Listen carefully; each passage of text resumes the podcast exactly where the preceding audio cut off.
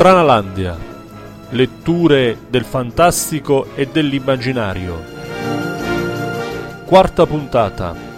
Franz Kafka. Racconti.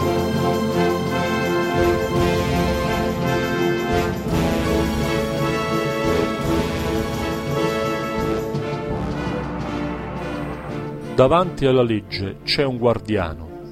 Davanti a lui viene un uomo di campagna e chiede di entrare nella legge. Ma il guardiano dice che ora non gli può concedere di entrare. L'uomo riflette e chiede se almeno potrà entrare più tardi. Può darsi, risponde il guardiano, ma per ora no.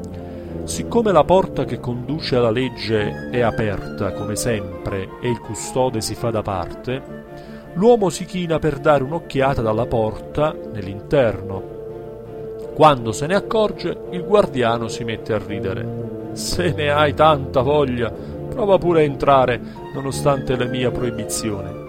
Bada però, io sono potente e sono soltanto l'infimo dei guardiani. Davanti a ogni sala sta un guardiano, uno più potente dell'altro. Già la vista del terzo non riesco a sopportarla nemmeno io. L'uomo di campagna non si aspettava tali difficoltà. La legge, pensa, dovrebbe pur essere accessibile a tutti e sempre. Ma guardar bene il guardiano avvolto nel cappotto di pelliccia, il suo lungo naso a punta, la lunga barba tartara, nera e rada, decide di attendere piuttosto finché non abbia ottenuto il permesso di entrare. Il guardiano gli dà uno sgabello e lo fa sedere di fianco alla porta. Là rimane seduto per giorni e anni. Fa numerosi tentativi per passare e stanca il guardiano con le sue richieste. Il guardiano istituisce più volte brevi interrogatori. Gli chiede notizie della sua patria e di molte altre cose, ma sono domande prive di interesse, come le fanno i gran signori e alla fine gli ripete sempre che ancora non lo può fare entrare. L'uomo che per il viaggio si è provveduto di molte cose dà fondo a tutto, per quanto prezioso sia, tentando di corrompere il guardiano. Questi accetta ogni cosa, ma osserva. Lo accetto soltanto perché tu non creda di aver trascurato qualcosa. Durante tutti quegli anni l'uomo osserva il guardiano quasi senza interruzione. Dimentica gli altri guardiani e solo il primo gli sembra l'unico ostacolo all'ingresso nella legge. Egli maledice il caso disgraziato nei primi anni ad alta voce, poi quando invecchia si limita a brontolare tra sé. Rimbambisce e siccome studiando per anni il guardiano conosce ormai anche le pulci del suo bavero di pelliccia, implora anche queste di aiutarlo e di far cambiare opinione al guardiano. Infine, il lume degli occhi gli si indebolisce ed egli non sa se veramente fa più buio intorno a lui o se soltanto gli occhi lo ingannano. Ma ancora distingue nell'oscurità uno splendore che rompe inestinguibile dalla porta della legge. Ormai non vive più a lungo. Prima di morire tutte le esperienze di quel tempo si condensano nella sua testa in una domanda che finora non ha rivolto al guardiano. Gli fa un cenno, poiché non può ergere il corpo che si sta irrigidendo. Il guardiano è costretto a piegarsi profondamente verso di lui, poiché la differenza di statura è mutata molto a sfavore dell'uomo di campagna. Che cosa vuoi sapere ancora? chiede il guardiano. Sei insaziabile. L'uomo risponde Tutti tendono verso la legge. Come mai in tutti questi anni nessun altro ha chiesto di entrare? Il guardiano si rende conto che l'uomo è giunto alla fine e per farsi intendere ancora da quelle orecchie che stanno per diventare insensibili grida Nessun altro poteva entrare qui perché questo ingresso era destinato soltanto a te. Ora vado a chiuderlo. Il prossimo villaggio. Mio nonno soleva dire, la vita è straordinariamente corta Ora, nel ricordo, mi si contrae a tal punto che, per esempio, non riesco quasi a comprendere come un giovane possa decidersi ad andare a cavallo sino al prossimo villaggio senza temere, prescindendo da una disgrazia che perfino lo spazio di tempo in cui si svolge felicemente e comunemente una vita possa bastare anche lontanamente a una simile cavalcata.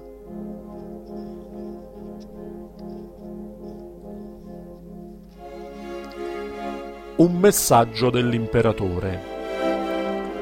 L'imperatore, così si racconta, ha inviato a te, a un singolo, a un misero suddito, minima ombra sperduta nella più lontana delle lontananze dal sole imperiale, proprio a te l'imperatore ha inviato un messaggio dal suo letto di morte.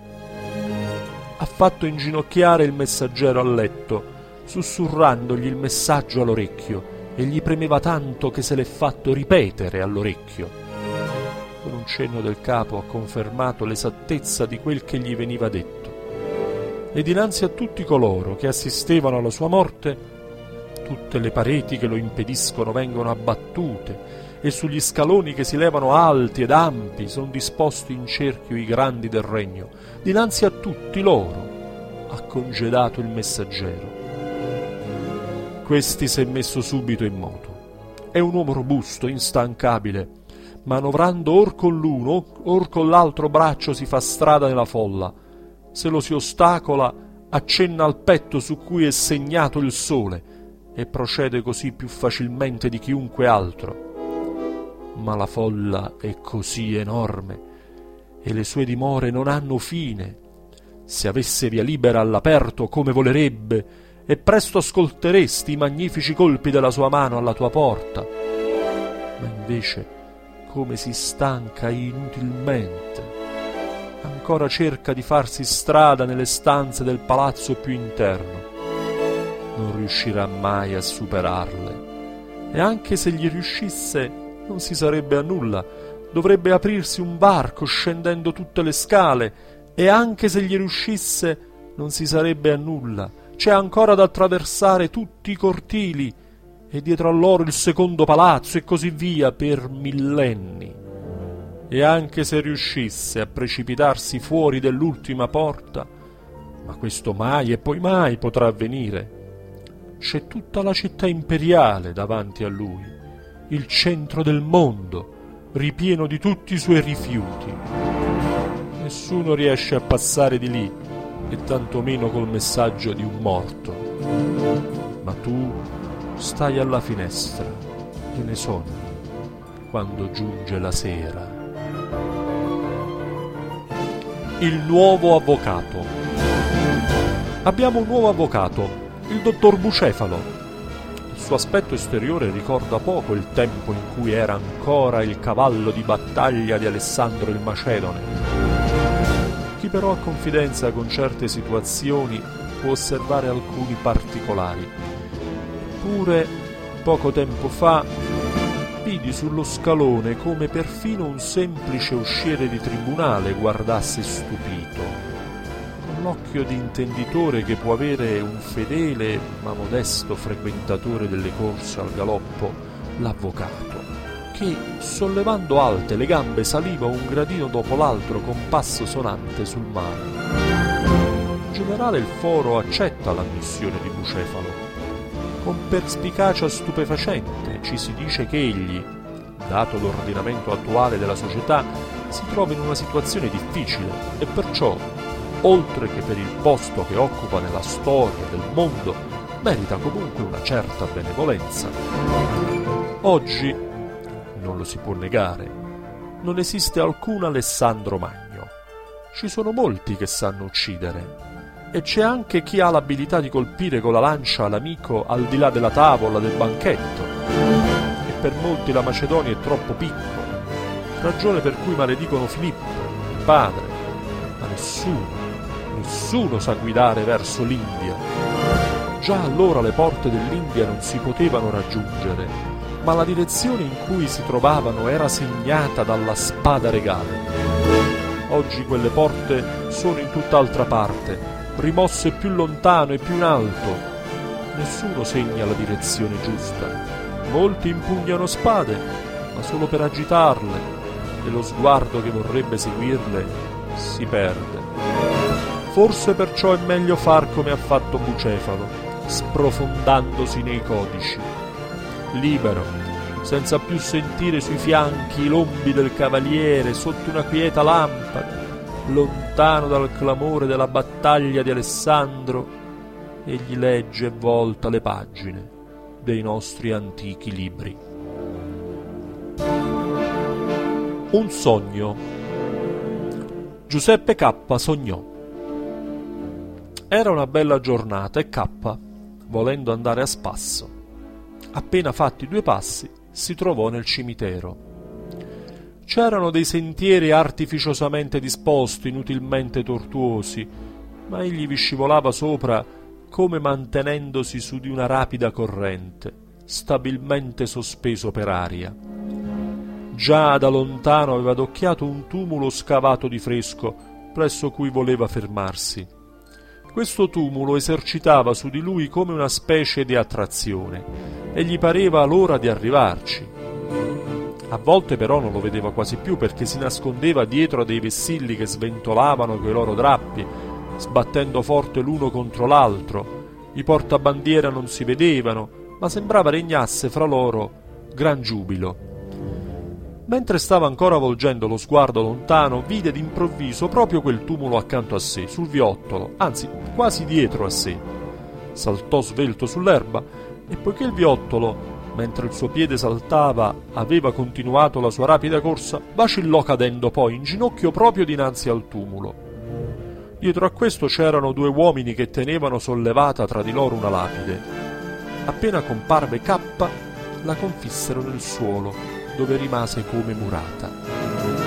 Ed ecco un terzo uomo uscire da un cespuglio in cui K riconobbe subito un artista. Indossava solo un paio di pantaloni e una camicia male abbottonata.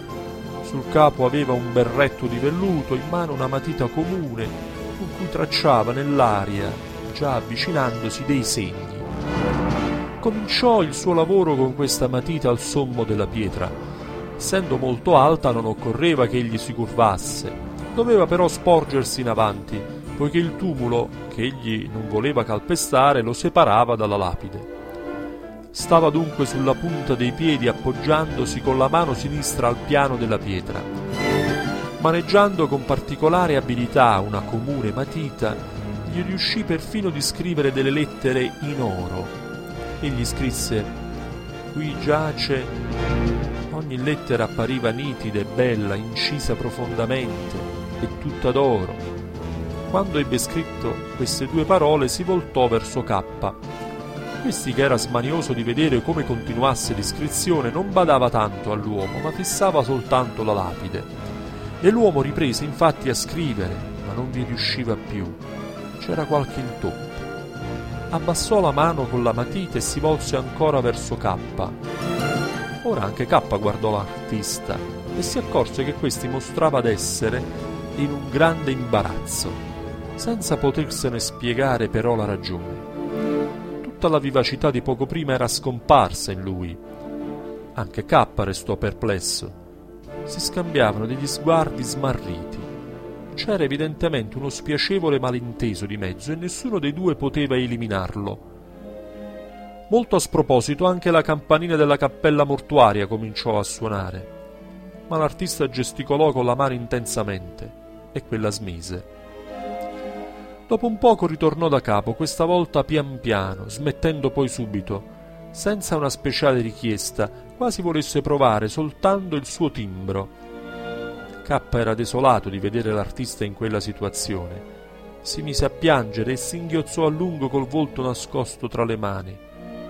L'artista aspettò finché K si fu calmato e si decise, poiché non c'era da far altro, a continuare a scrivere. Il primo segno che tracciò fu per K di gran sollievo. ma era chiaro che l'artista riusciva a compierlo solo con gran riluttanza. Anche la scrittura non era più così bella, pareva soprattutto che mancasse l'oro. Il segno si profilava pallido, incerto, però la lettera risultò molto grande. Era una G. Ma ecco che quando era per finirla l'artista furibondo pestò con un piede il tumulo, sì da farne schizzare intorno le zolle di terra. Finalmente K comprese. Per chiedere scuse non c'era più tempo. Con tutte le dita cominciò a scavare la terra che non opponeva quasi resistenza. Tutto sembrava già preparato. Solo in apparenza era stato lasciato un sottile strato di terra sotto a cui immediatamente s'apriva una gran buca dalle pareti scoscese, in cui K, come voltato sul dorso da una dolce corrente, sprofondò. Mentre laggiù, con la testa ancora sollevata sul collo, veniva già accolto dalla impenetrabile profondità. In alto il suo nome si disegnava rapido, con grandi svolazzi, sulla pietra. Incantato da quella vista, si svegliò.